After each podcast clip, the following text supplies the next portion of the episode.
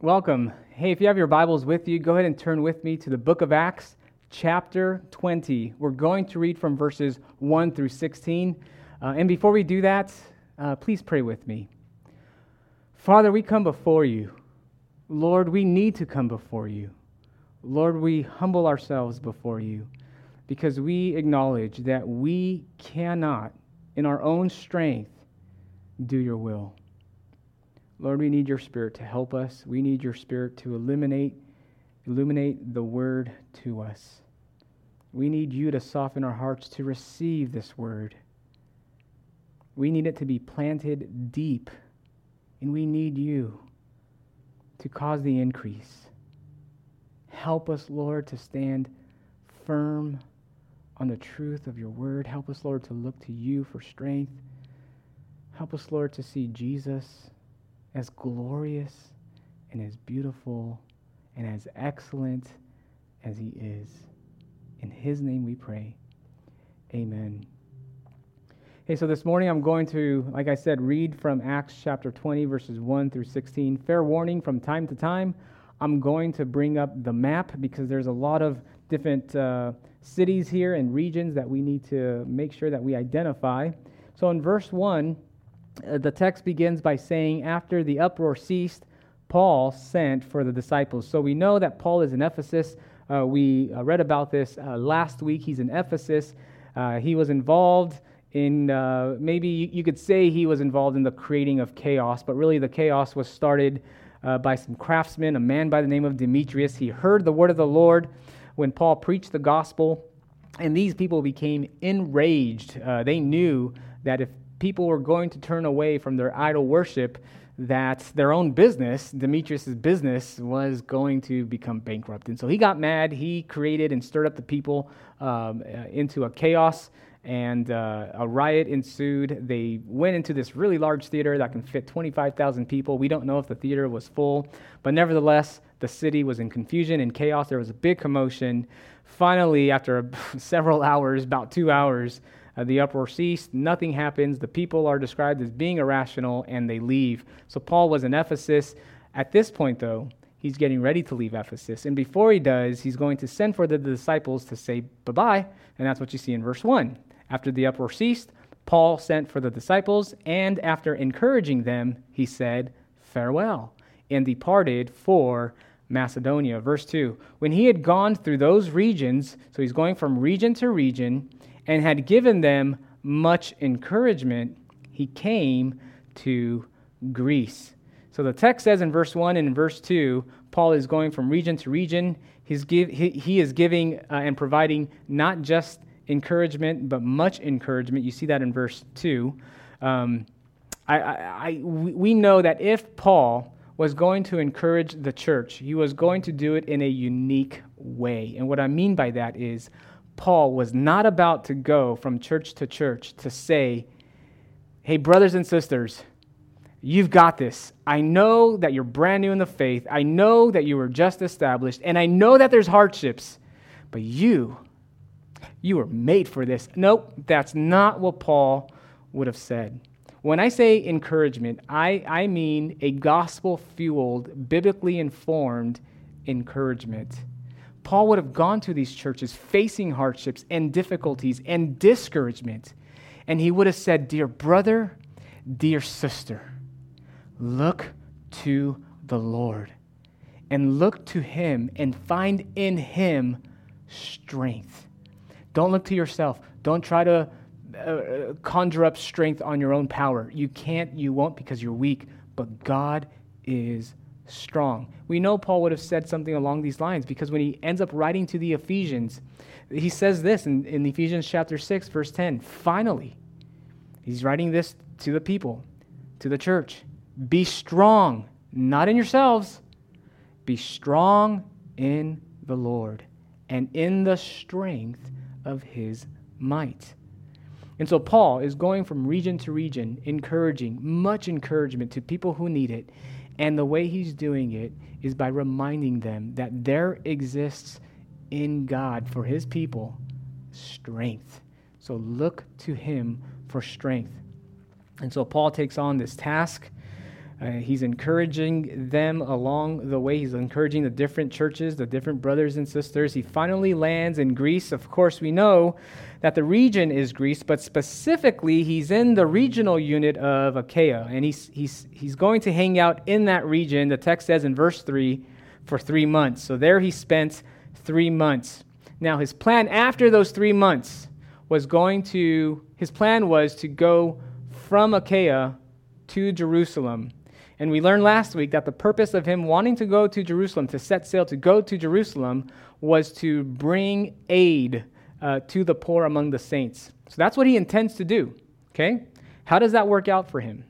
Check out how his plans are completely altered. Verse 3 So there he spent three months, and when a plot was made against him by the Jews, as he was about to set sail for Syria, again, that, we're talking about Jerusalem, he decided to return through Macedonia. So, again, I'll bring it up here on the screen. Paul stays here for three months he has every intention to sail here in Jerusalem to bring aid to the poor among the saints, and yet it didn't happen the way he had planned. Sure, his intentions were good. Yes, his motives were probably pure as far as we can tell. He probably prayed about this. He probably was prepared. He sought wise counsel. And then all of a sudden, as he was about to embark on the ship to set sail, just like that, a sudden, unexpected turn of events. A plot is made against him by the Jews just as he was about to set sail for Syria. Now, listen, it would have been quite human for Paul to become discouraged and perhaps even shaken a bit. He had aspirations, he set for himself a very clearly outlined and defined goal. He had hopes, they were genuine, they were from a sincere heart. Uh, it was all about helping the poor, and yet, in a moment's notice, his plans changed. I don't know what, exactly what Paul must have thought. I don't know what you would have been thinking.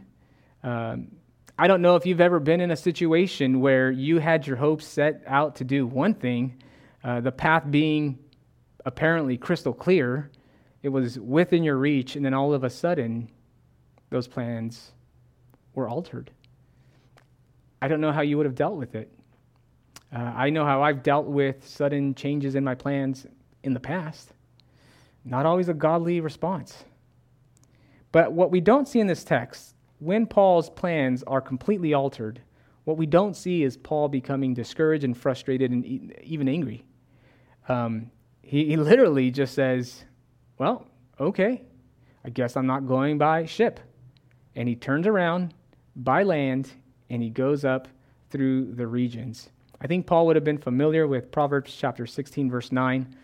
The heart of man plans his way, but the Lord establishes his steps.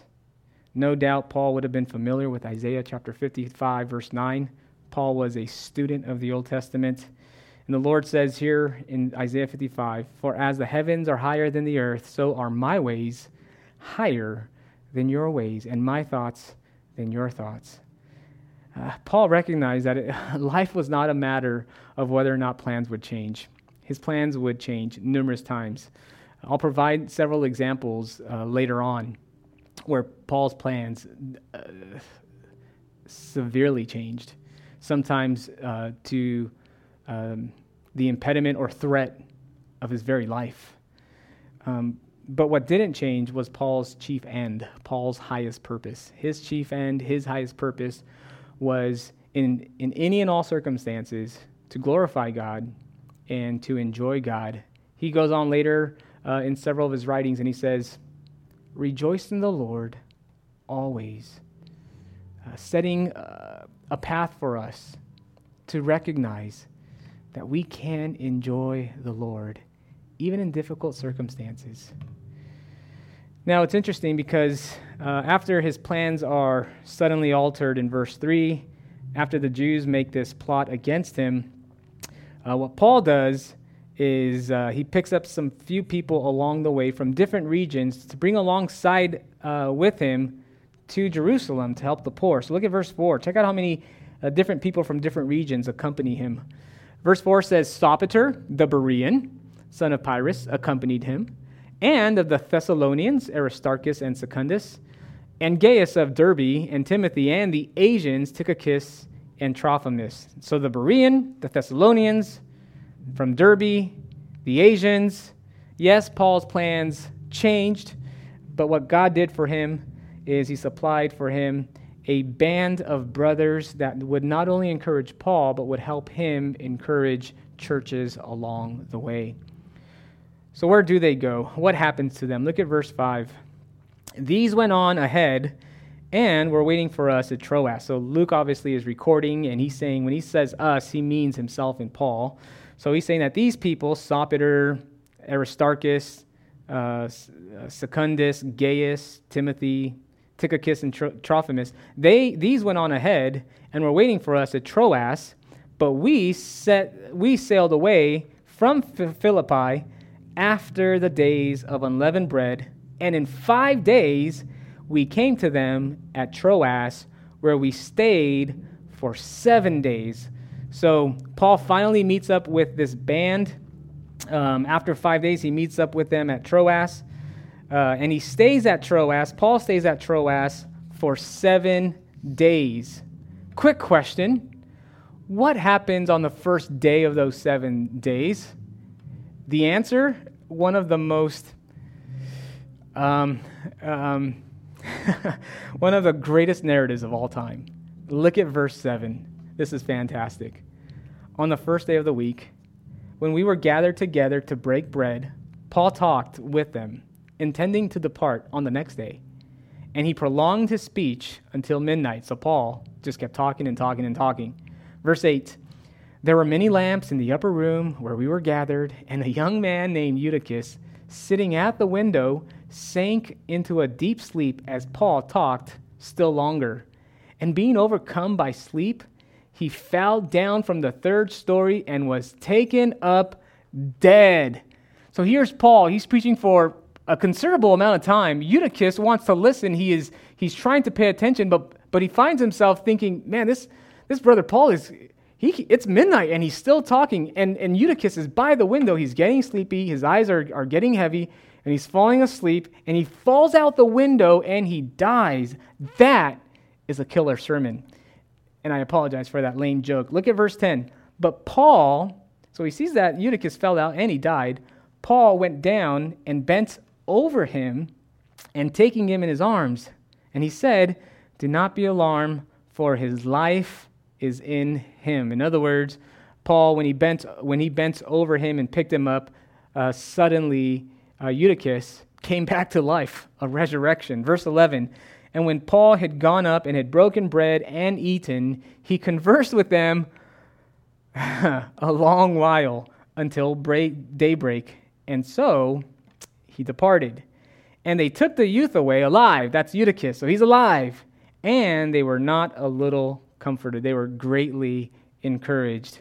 And look, when you're discouraged, remember the resurrection, namely the resurrection of Jesus. Death could not hold him. He is stronger than death. And more than that, he promises to never leave you nor, nor, nor forsake you. The resurrection of Jesus is our greatest hope. And so here's, here's just, a, you know, but, a, but a picture where we see a resurrection, certainly not on the scale of the Son of God, Jesus, um, but in, in any event, Eutychus listens. It's too long for him. He falls. He dies. Paul bends over him. Eutychus uh, has life back in him. Paul continues to talk, and the people are greatly encouraged as Paul is about to leave. And that's what we see in verse 13. But going ahead to the ship, we set sail for Assos, intending to take Paul aboard there for so he had arranged, intending himself to go by land. So Paul decides to walk instead of sail to Assos. Again, he's probably just offering encouragement to even more people by way of walking on land. Verse 14, and when he met us at Assos, we took him on board and went to Mytilene, verse 15. I'm going to butcher some of these names here. And sailing from there, we came the following day opposite of Chios the next day, we touched at Samos, and the day after that, we went to Miletus. Verse 16. For Paul had decided to sail past Ephesus. You see, Paul, he knew that if he was going to go back to Ephesus, his heart was so for the Ephesians that he knew that he probably would have stayed there longer than he wanted to because he really wanted to go to Jerusalem and help the poor among the saints. And so verse 16 says, For Paul had decided to sail past Ephesus so that he might not have to spend time in Asia, for he was hastening to be at Jerusalem, if possible, on the day of Pentecost. We'll find out as we continue to read a little later, not today, uh, that uh, even though he doesn't go to Ephesus, he will ask for their leaders to come to him so that he can give them a final heartfelt farewell uh, before he leaves for Jerusalem. So that's our text, verses 1 through 16 in Acts chapter 20. Let me give you some two big ideas. The first big idea, as we consider this passage, is the need for God's people to receive gospel fueled encouragement. Paul's aim as he leaves Ephesus is to encourage God's people. And notice how I said encourage. What I did not say and what I don't mean is that Paul was intending to flatter God's people. Paul was not merely trying to cheerlead God's people. He was not trying to say, hey, you, you're awesome. That's not what Paul was doing. Uh, Paul would have been familiar with Proverbs chapter 26, verse 28, which says that a flattering mouth works ruin. Paul was not trying to say, Great job, bro. You're doing well in the city in this church plant. I know you got hardships, but you, you're strong. I don't think that's what Paul would have done. He knows the consequences of flattery, where you try to impress someone by um, exaggerating the truth, right? We know we're not the best at such and such. We know we're not the smartest at this or that. We're not.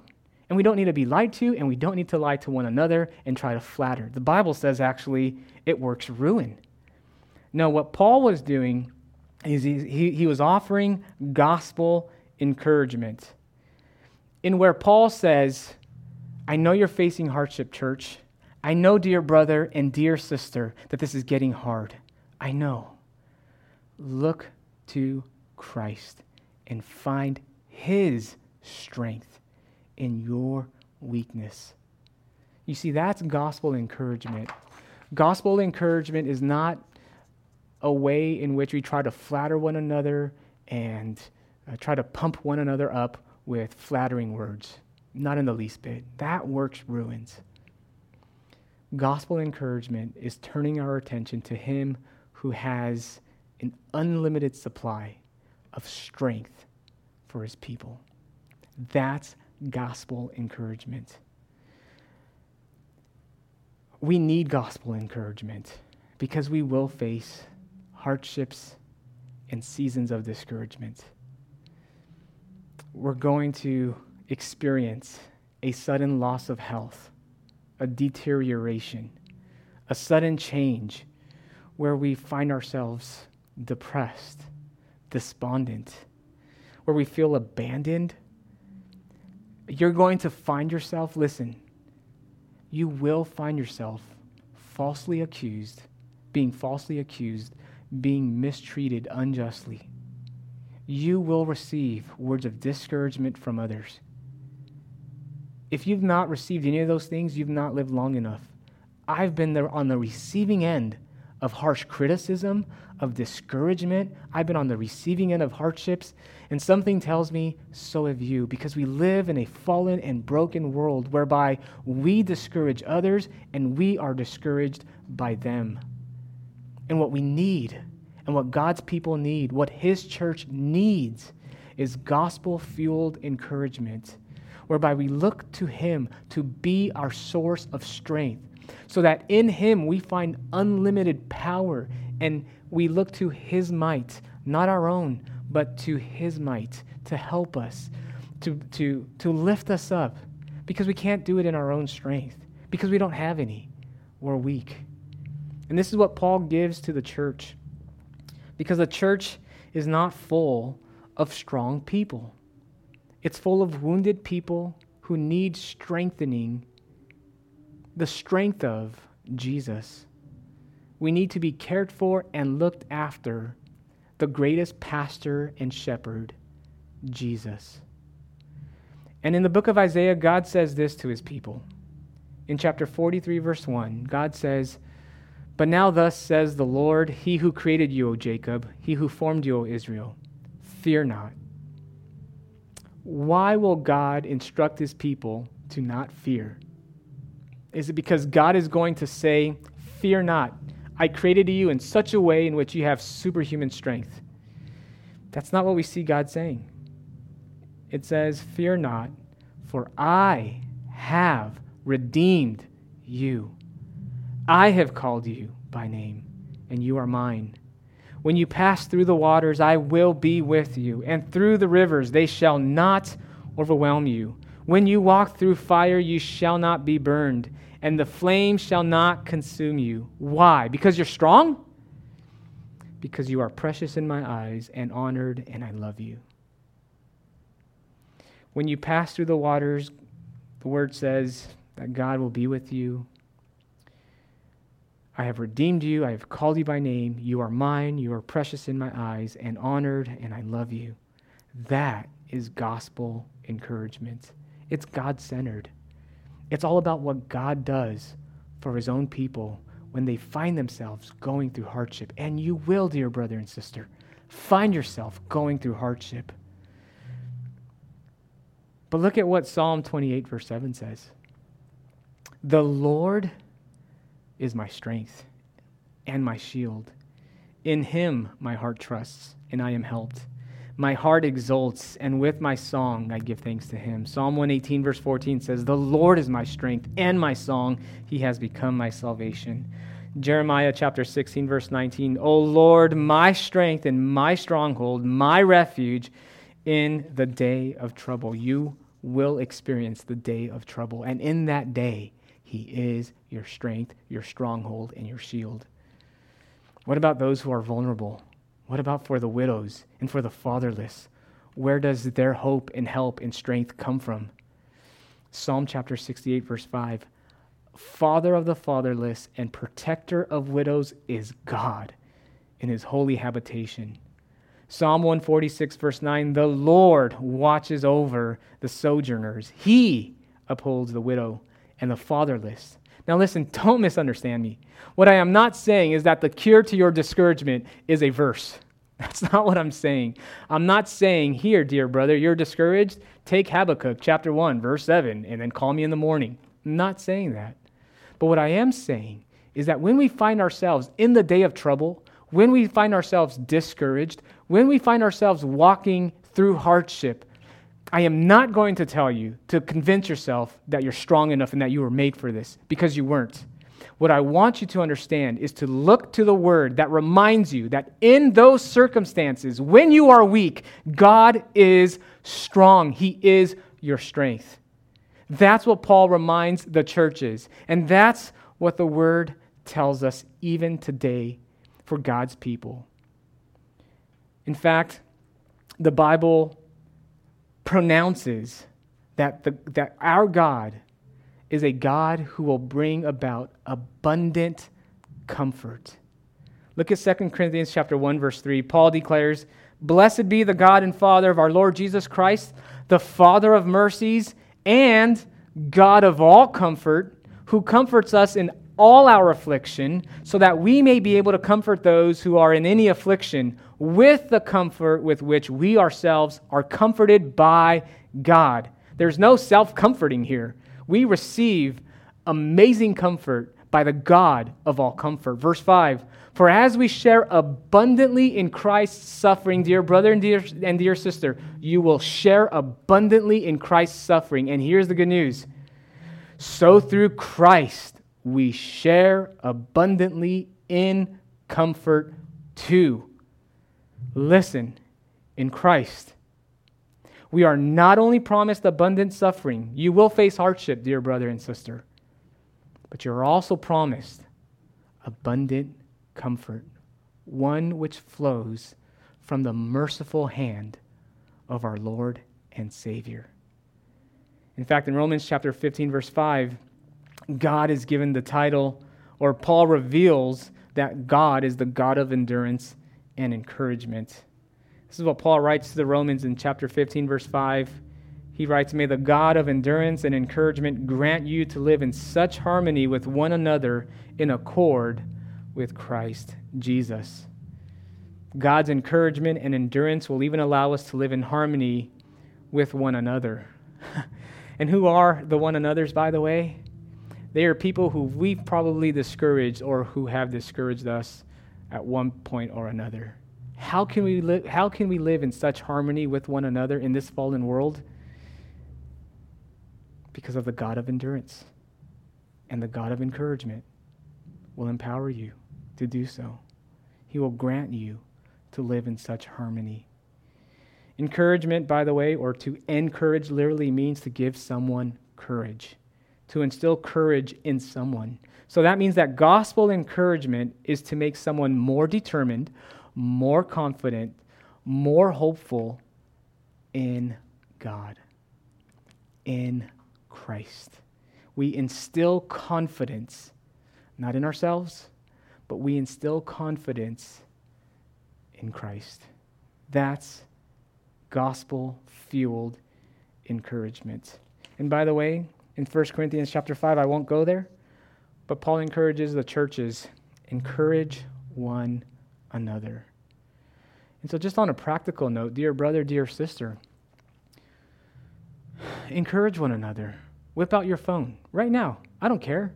Whip out your phone and encourage someone. Dear brother, dear sister, I just want you to know that I'm praying for you and that I love you and that you can find an abundant and unlimited supply of strength in God because He loves you and He cares for you and He promises to never leave you nor forsake you. So I just want you to know, dear brother, dear sister, as I'm writing this text to you, look to Christ. He has an unlimited supply of strength for you. That's gospel encouragement. But the other thing that we saw in this passage was that oftentimes plans change. We saw that with Paul. He was set to set sail uh, and go to Syria and Jerusalem, but the Jews made a plot against him. It wasn't the first time that his plans had changed. In 2 Corinthians chapter 11 verse 23, we are given uh, maybe this, this long list of descriptions of how Paul's plans uh, changed, even to the point to where his life was in danger. In fact, in 2 Corinthians chapter 11 verse 23, he describes it for this way that he was the recipient of far more imprisonments with countless beatings and often he was near death.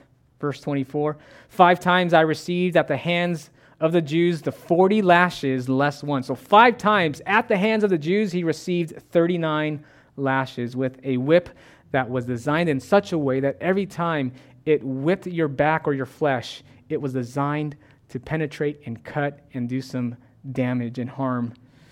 Five times he received that. But look at 25, verse 25. Three times I was beaten with rods. Once I was stoned. He was, uh, he was the re- on the receiving end of rocks being thrown his way to the point to where he was left for dead. Three times I was shipwrecked. A night and a day I was adrift at sea. He was stranded at sea on frequent journeys, in danger from rivers, danger from robbers, dangers from my own people, danger from Gentiles, danger in the city, danger in the wilderness, danger at the sea, danger from false brothers, in toil and in hardship, through many a sleepless night, in hunger and thirst, often without food, in cold and exposure, that is, nakedness. This was not his plan when he set out to encourage the brothers and the sisters. And yet his plans changed. And he says, Yeah, this is what I was on the receiving end of imprisonment, countless beatings, near death, stranded at sea, naked, exposed, beaten with rods, whipped, rocks thrown at me. I was left for dead. But you know what? My chief end in life never changed. My chief end was to glorify God and to enjoy Him forever. By the way, that is question number one in the Westminster Catechism. In, West, in the Westminster Catechism, question number one says, What is the chief end of man? What is our purpose in this life? Is it to be a successful mom, to be a successful dad? Is it to achieve the highest form of academic education? Is it to, to live a life that is uh, in, in a romantic bliss of a relationship? Is it to have so many people like me? Is it to beat my neighbor in, in who can have the most likes on my social media feed? What the heck is my purpose in life? Should I be a doctor? Should I be a nurse?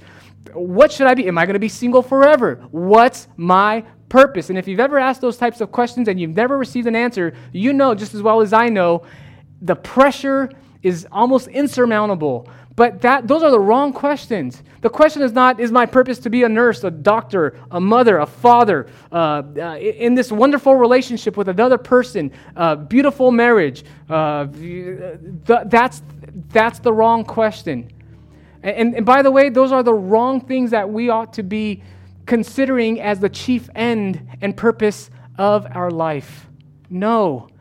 The Westminster Catechism graciously reminds us that the chief end of man is to glorify God and to enjoy him forever in any in any and all circumstances. Yes, you can do this as a struggling parent. You can do this when you can't find the right relationship. You can do this when your friends are discouraging or when outsiders are discouraging. When your health is deteriorating, when the economy is crashing, you can still glorify God and enjoy Him forever. You see, 1 Corinthians chapter 10, verse 31 says, Whether you eat or drink, whatever you do, do all to the glory of God, your chief end. Whatever you do in any circumstance, is to bring glory to God, to glorify Him, but it is also to enjoy Him forever. Philippians chapter 4, verse 4, Paul says, Rejoice in the Lord. He, notice he's not saying rejoice that your circumstance is such and such. Rejoice that you find yourself here and there. No. You want to enjoy God forever. And so what Paul says is rejoice not in those things, in the Lord. And then he says, Rejoice in the Lord always. Again, I will say, Rejoice. The chief end of man is not to be a successful parent. It's not living, living happily ever after in some sort of romanticized relationship. It's not to have a successful academic degree or a well paying career. It's not to be liked or popular. It's not to accomplish goals and tasks. It's not to, co- to have control of every situation so that things just go the way you planned it. That is not the chief end of man. Your purpose is not ultimately to be a wonderful doctor or an amazing nurse or someone who's married happily ever after. Your highest purpose, your greatest honor, is to glorify God and to enjoy Him forever in any and all circumstances. How? In his strength, in his might. We look to him for our strength and our joy and our hope and our confidence that he who formed us and made us has redeemed us and he loves us and he will never leave us nor forsake us especially during discouraging hardships. Do I want my oldest son, Caleb, to be an amazing guitar player?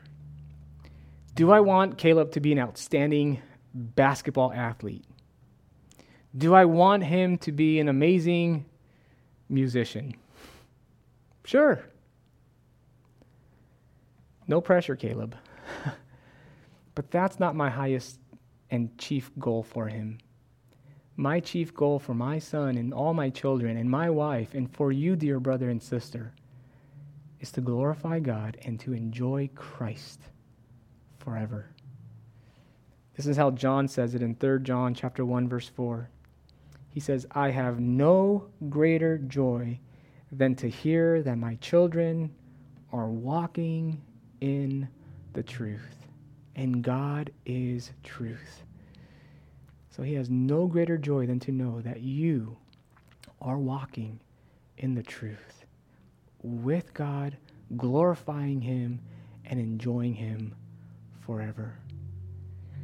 Let me wrap up with a prayer from the Valley of Vision entitled Weaknesses. And it says this O Spirit of God, help my infirmities. When I am pressed down with a load of sorrow, perplexed and knowing not what to do, slandered and persecuted, made to feel the weight of the cross, help me, I pray thee. If thou seest in me any wrong thing encouraged, any evil desire cherished, any delight that is not thy delight, any habit that grieves thee, any nest of sin in my heart, then grant me the kiss of thy forgiveness and teach my feet to walk the way of thy commandments. Deliver me from carking care and make me a happy, holy person. Help me to walk the separated life with firm and brave step and to wrestle successfully against weakness. Teach me to laud, adore, and magnify thee with the music of heaven, and make me a perfume of praiseful gratitude to thee. I do not crouch at, that, at thy feet as a slave before a tyrant, but exult before thee as a son with a father. Give me power to live as thy child in all my actions and to exercise sonship by conquering self. Preserve me from the intoxication that comes of prosperity. Sober me when I am glad with the joy that comes not from thee. Lead me safely on to the eternal kingdom, not asking whether the road be rough or smooth. I request only to see the face of him I love and to be content with bread to eat, with raiment to put on, if I can be brought to thy house in peace. And by God's grace, he will bring you to his house in peace.